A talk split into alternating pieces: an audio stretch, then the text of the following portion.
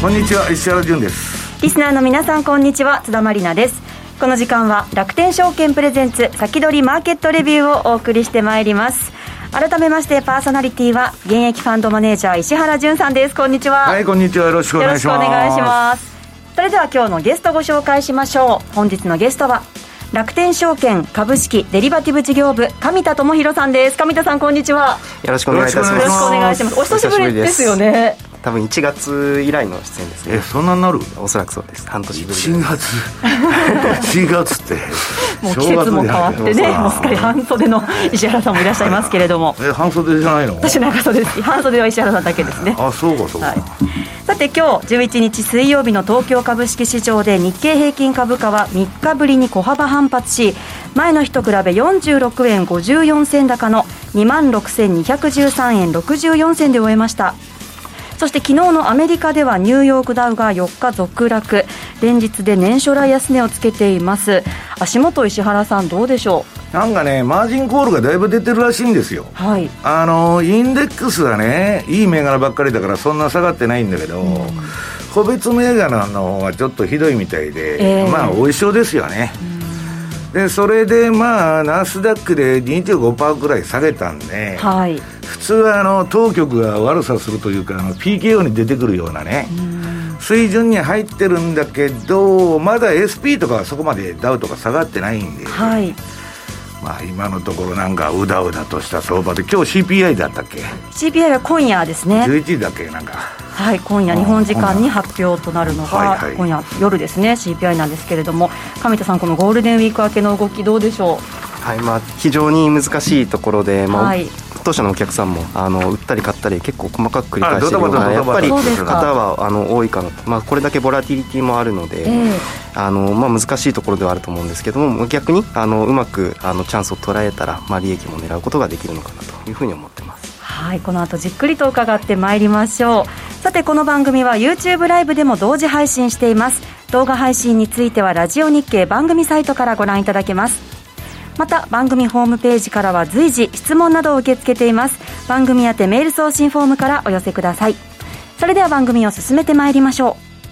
う。この番組は楽天証券の提供でお送りします。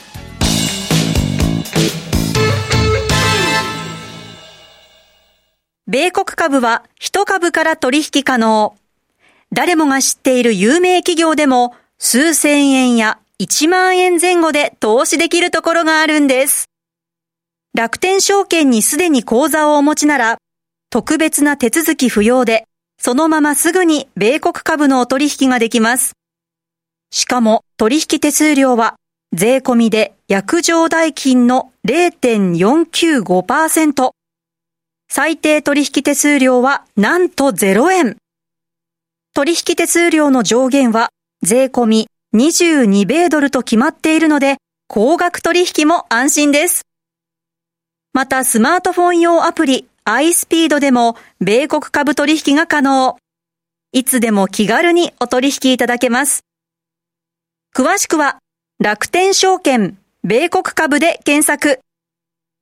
楽天証券の各取扱商品等に投資いただく際は、所定の手数料や諸経費等をご負担いただく場合があります。また、各取扱商品等は価格の変動等によって損失が生じる恐れがあります。投資にかかる手数料等及びリスクについては、楽天証券ウェブサイトの投資にかかる手数料等及びリスクページや、契約締結前交付書面等をよくお読みになり、内容について十分にご理解ください。金融商品取引業者関東財務局長、金賞第195号、楽天証券株式会社。ウィークリーマーケットレビュー。さあ、このコーナーでは楽天証券株式デリバティブ事業部の上田智弘さんにお話を伺っていきます。さあ、上田さん、今日はどんなお話でしょうか？はい。えっ、ー、と、本日は、えーえー、今年の7月から、えー、新しく日本で、まあ、制度として始まる米国株式信用取引について、えっ、ー、と、ちょっと簡単にせ、えー、概要をお話しできればというふうに思っております。はい、お願いします。はい。ということで、えーとまあ、日本ではあのこれまで米国株式のあの現物取引はあのできていたんですけども、まあ、7月から、えー、日本証券業協会の、えーまあ、制度が変わって、えー、日本国内でも米国株式の信用取引ができるようになると。でまあ、今、あの当社でも、えー、その、えー、信用取引のスタートに向けて、まあ、誠意、えー、準備しているんですけども、うんはい、まあ、ちょっと簡単にあの初めに米国株式の、まあ、信用取引の一般的なメリットですねをご紹介させていただきたいと思います。でまず、えーと、一つ目に、まあ、レバレッジ効果というふうに、えー、書いておりますけども、まあ、信用取引というのは、えーとまあ、お客様から担保となる、まあ、資金、えーまあ、現金あるいは株式等を預けていただいて、まあ、その、えーまあ、それを担保に、えー、証券会社からお金あるいは株券をお貸しして、えー、取引をするというのが、まあ、信用取引になります。で、えー、この米国株式の信用取引では、まあ、次のページにはあの数字等、えー、詳細に書いてあるんですけども、えー、最大2倍の、えー、元手の最大2倍の取引ができるようになっていると。レバレッジ2倍ってことですね。レバレッジ2倍ですね、はい、まあ、日本株だとまあ約3.3倍なんですけども、うんはい、えー、米国株はまあ約2倍というふうに今現状の制度上はなっております、まあ、ですので、えーとまあ、も元手があの少ないお客様も、まあ、大きいあの銘柄であったり、まあもえー、より大きなあの取引をしたいというお客様は、こういったあのレバレッジを効かした取引もあのすることができるというふうに、ん、えー、あるのが、まあ、レバレッジ効果の一つ目です。でもう一つ、えー、いい信用取引のメリットとしては、まあ、1日に同じ元手式の中で、えー、何度も買い売りっていうのを、まあ、同じ銘柄でも違う銘柄でも、えー、繰り返すことができると。うんまあ、現物取引だと、えー、初めに買って、えー、1回売ってしまうと、その資金は、あの、もう使ったものとしてあの使えなくなるんですけども、信用取引の場合だと基本的には先金取引なので、先金になるのはい、何度も、えーと、同じ銘柄であったり、まあ、違う銘柄に乗り換えたりするという取引が、えー、可能となるこれ、ドタバタやる人はあの、東京時間の夜起きて、はい、一晩中やってるってことそうですね。なるほどなので、まあ、デイトレーダーの方とかであれば、はい、昼間あの日本株の取引をしていただいて、まあ、ちょっと休んで、うん、休んで昼寝して。夜前にまあそれまで。作みたいなそうですね。あの、まあ、取引機会があの非常に増えるというところで、まあ、デイトレーダーの方にも、まあ、メリットがある、えー、制度かなと、うん、であとは、えーと、現物取引ではできなかった、えーと取引の開始を売りから始めるということができると。まあ、ここについては先ほどあの証券会社から株を初めにお貸しするといったところで初めに株式を、えー、売るっていうところから始めて、まあ、利益が出るパターンとしては、えーと、その株が、まあ、今の相場かなり動いているように下がった時に、その1回売った株を買い戻すと、その分の、えー、下がった分の、えー、利益があ下がった分の株価がまあ利益になるというところで、まあまあ、下落局面でもまあ利益が狙えたりあるいは、えーとまあ、今後ちょっと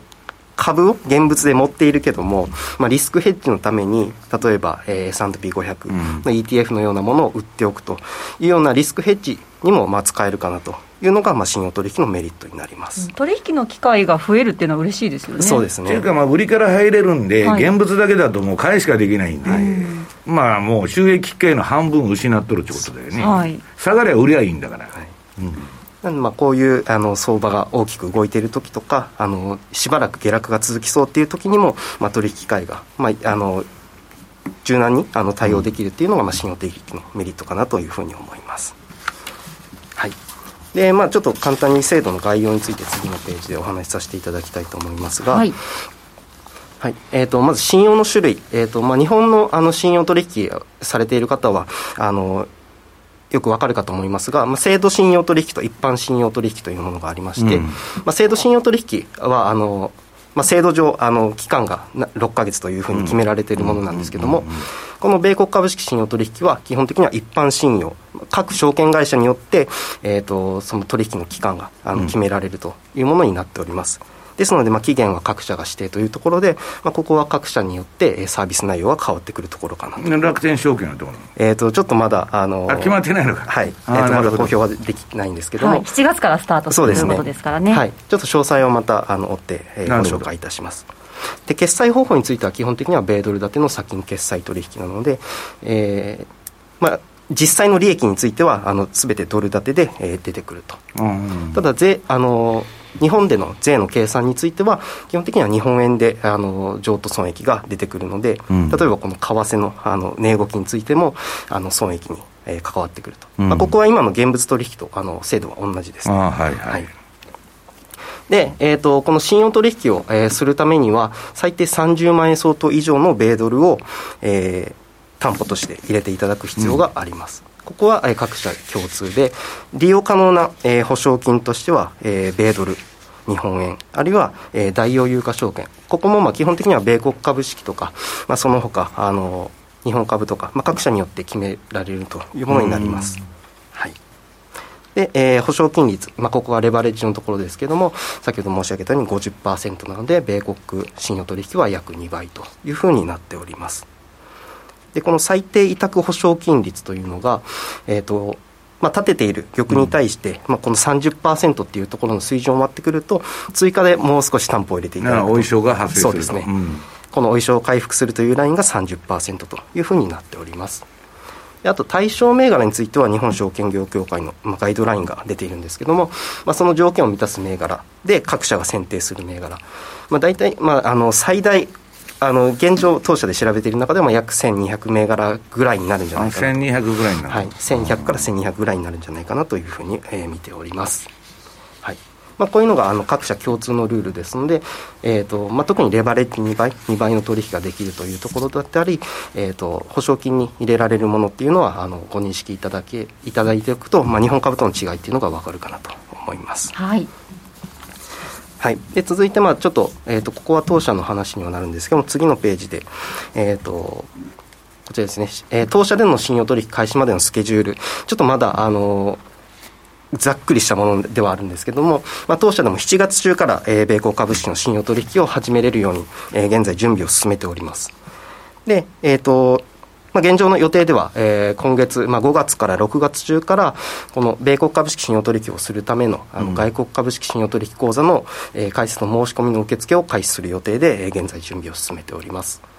で、7月以降になりましたら、まあ、制度上、あの、信用取引ができるという日が、まあ、7月1日以降ですので、うん、その日以降に口座開設が完了して、開設が完了しましたら、えーと、取引ができるように、えー、なるというのが、えー、スケジュールです。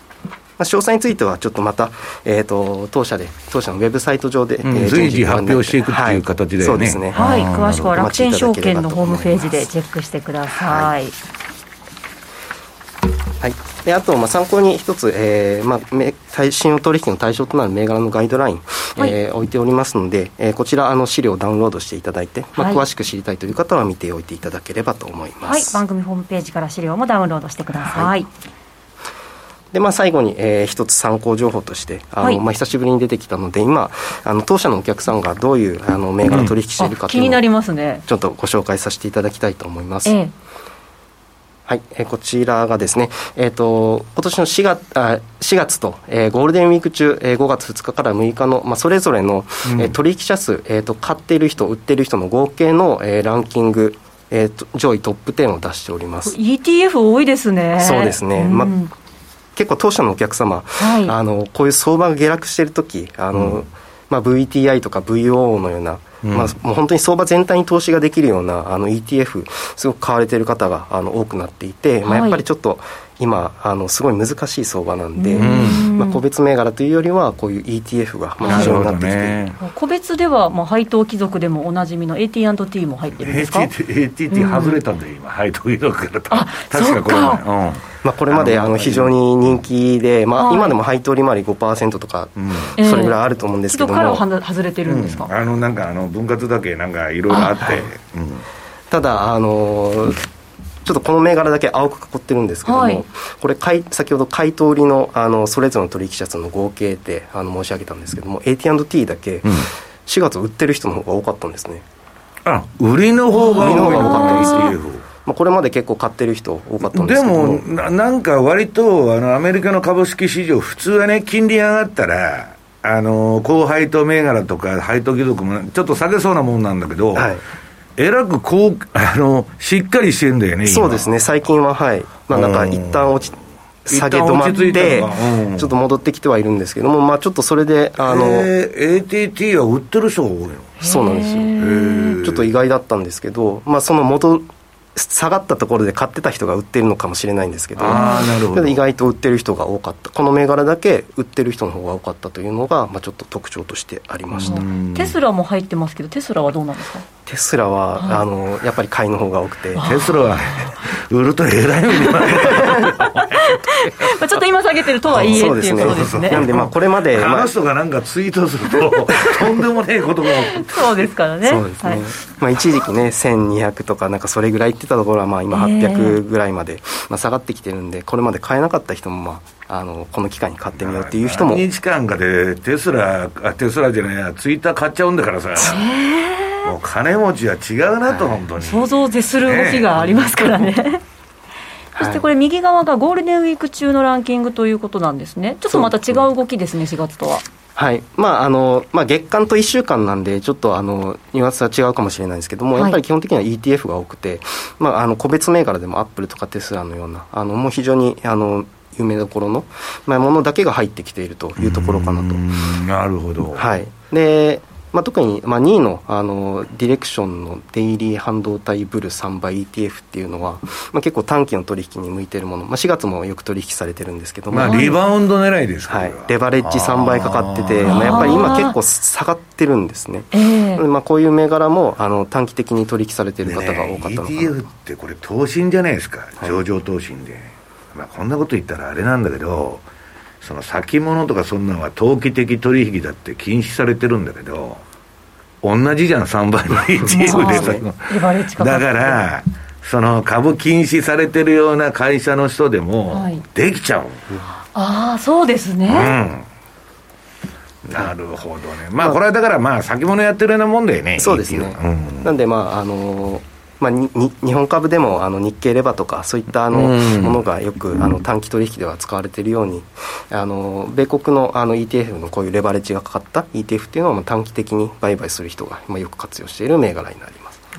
あとはやっぱりあの VO とかそういったあの銘柄、あの相場かなり下がっているので、あのであとゴールデンウィーク中もあって、まあ普段やられてない方はもうこういった銘柄から入ってきてるのかなと。あなるほど。でまたあのこのさあの上田さん999とかは何？その売り買いドタバタやってるわけ割と。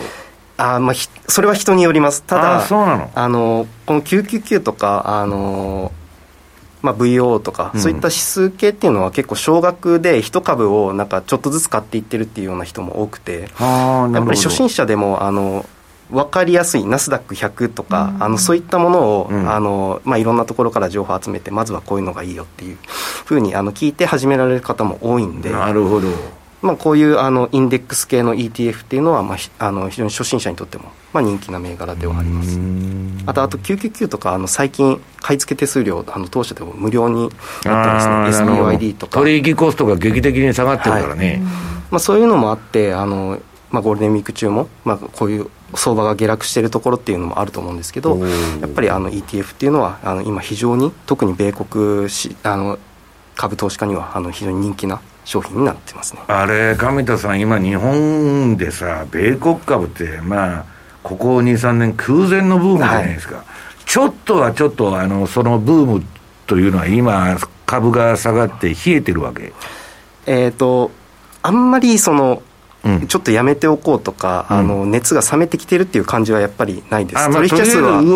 はい、取引数は増えていてあの、まあ、ずっと下がり続けてるってわけでもないんでこれまであのできてなかった人が、まあ、このタイミングで入ったり逆に株価がずっと上がってる時の方があの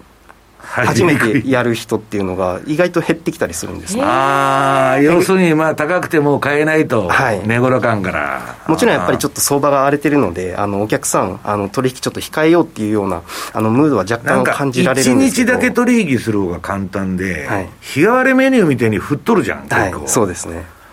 なるほどね。なんでまあちょっとそういうあのまあ、全体的にはちょっと落ち着いてはいるんですけども、うん、まあ、あまりその米国株から離れようとかっていうようなあの感じはまだ、はい、あんまり感じられないですね。引き続き、まあ、あの投資の、まあ、資産形成の、まあ、一番いい、まあ、日本株よりよっぽど動くからね、はい、そうですね、まあ、長期的に見て、まあ、やっぱりあの先進国の中でも成長しているっていうところもあるんで、はい。まあ、資産運用にとってはあのいい市場かなというふうに思ってます。なるほど。はい、ここまで石原さんいかがでしょう？改めて。うん、だから米国株も何も全部今難しい相場になってそうなんですよ。本当に。いてもはい。いやだからまあその話をね今日これからするんだけど、はい、まあ13年間むちゃくちゃいい相場が続いてきたんで、はい、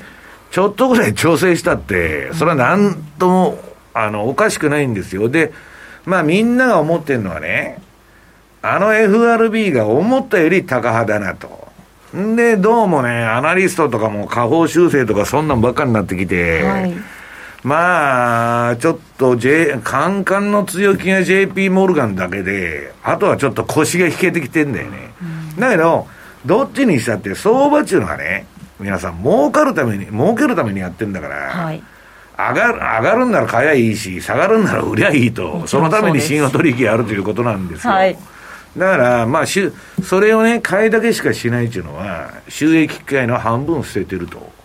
あるいはヘッジもできないじゃないですか。まあ、損切りしたくない人は、うん、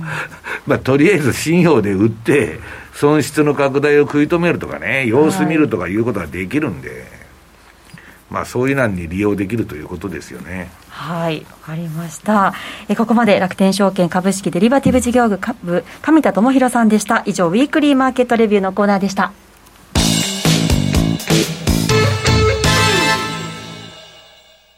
スマホで気軽に米国株投資始めてみませんか？高機能で使いやすい iSpeed なら、お使いのスマートフォンで米国株式のお取引が気軽にできるんです。相場の急騰、急落に備えて便利にお使いいただける逆差し値注文機能を追加し、より便利にお使いいただけるようになりました。便利な機能が満載のスマートフォンアプリ iSpeed をぜひ使ってみてくださいね。詳しくは iSpeed で検索。楽天証券の各取扱商品等に投資いただく際は、所定の手数料や諸経費等をご負担いただく場合があります。また、各取扱商品等は価格の変動等によって損失が生じる恐れがあります。投資にかかる手数料等及びリスクについては、楽天証券ウェブサイトの投資にかかる手数料等及びリスクページや、契約締結前交付書面等をよくお読みになり、内容について十分にご理解ください。金融商品取引業者、関東財務局長、金賞第195号、楽天証券株式会社。石原淳の相場の肝。さあ、ここでは現役ファンドマネージャー石原淳さんにこれからの相場の肝について伺っていきます。よろしくお願いします。はい、はいまあ、去年までは量的緩和でずっとね、買ってりゃいいわっていう相場で、まあ、もうバブルというより、国家管理相場で、まあ、あの、FRB の総資産が増えていく限り、まあ、買いで乗っとったらいいと。でもっと言えば、まあ、ギリギリ去年まで、うん、は S&P500 を売って、あの自分がその、えーと、要するにその GAFAM とかね、ファムだとか、ああいう優良銘柄だけ買って、それと同金額分の SP 売っときゃね、SP なんてまれなるあの6%とか7%とかせいぜいそんなもんしか年間上がらないんだから、うん、で、ビッグテックの方がね、はい、30%とか50%とかいくわけだから、うん、まあそういうね、えー、下げにも結局 SP 売ってるから、はい、カバー、下げもカバーできると。上げはね、そのもう超絶バブルで、その上がっていくから、ビッグテック株と SP の損、はい、その差っ引き、まあ、例えば40%ビッグテック上がったと。ね、何銘柄か揃えて。で、SP7% しか上がらんと。と33%の利益と。そうなりますね。いうような運用もみんながやってたんですよ。まあ、楽勝っていうかね、はい、今から言えばですよ。いう相場だったんだけど、それが、えー、インフレは一時的じゃないと。去年の11月にあの、パウエルのおっさんがわけのわからん、あの、180度転換しまして、はい、そっからおかしくなってる。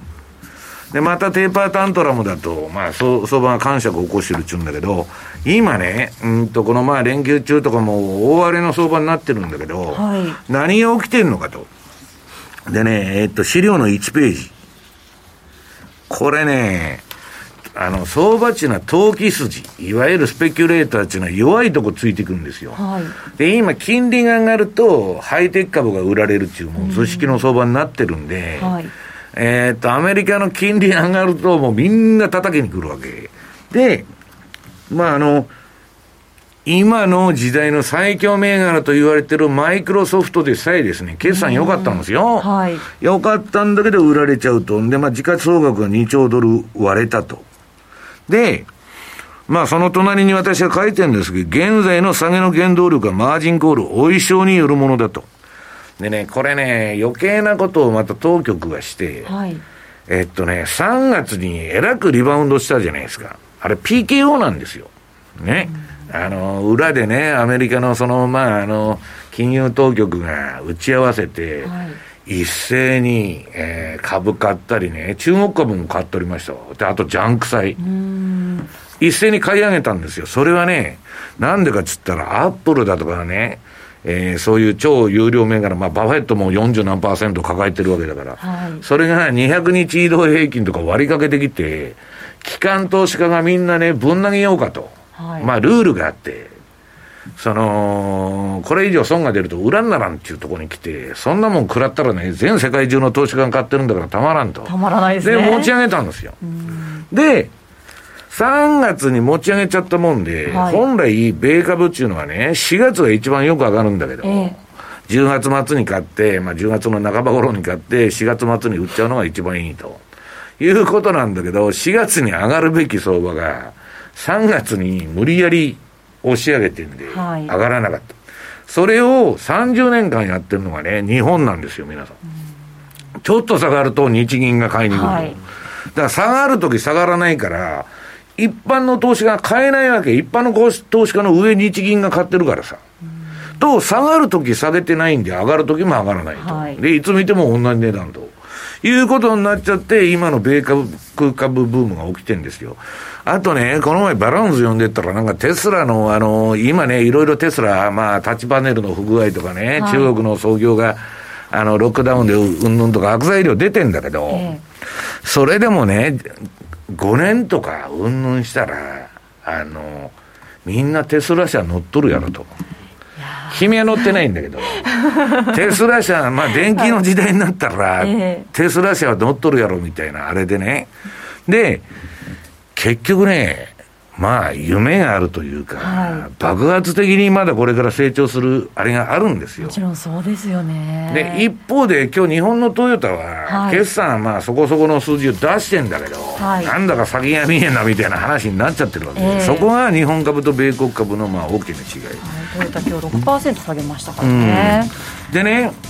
まあ、トヨタっていうのは、まあ、それでもね、まあ、すごい有料銘柄で、まあ、外人も結構持ってるんだけど、まあ、それを置いといてね、2ページ。はい。あ、では、この先は、この後の延長配信で伺いましょうか。はい、あっという間にお別れの時間が近づいてまいりました。はい、さて、来週は楽天証券、荒地潤さんをゲストにお,、えー、お迎えしてお送りします。来週もお楽しみに。今日ここまでは現役ファンドマネージャー石原潤さん楽天証券上田智博さんでした。どうもありがとうございました。ありがとうございました。この後は YouTube ライブでの延長配信です。この番組は楽天証券の提供でお送りしました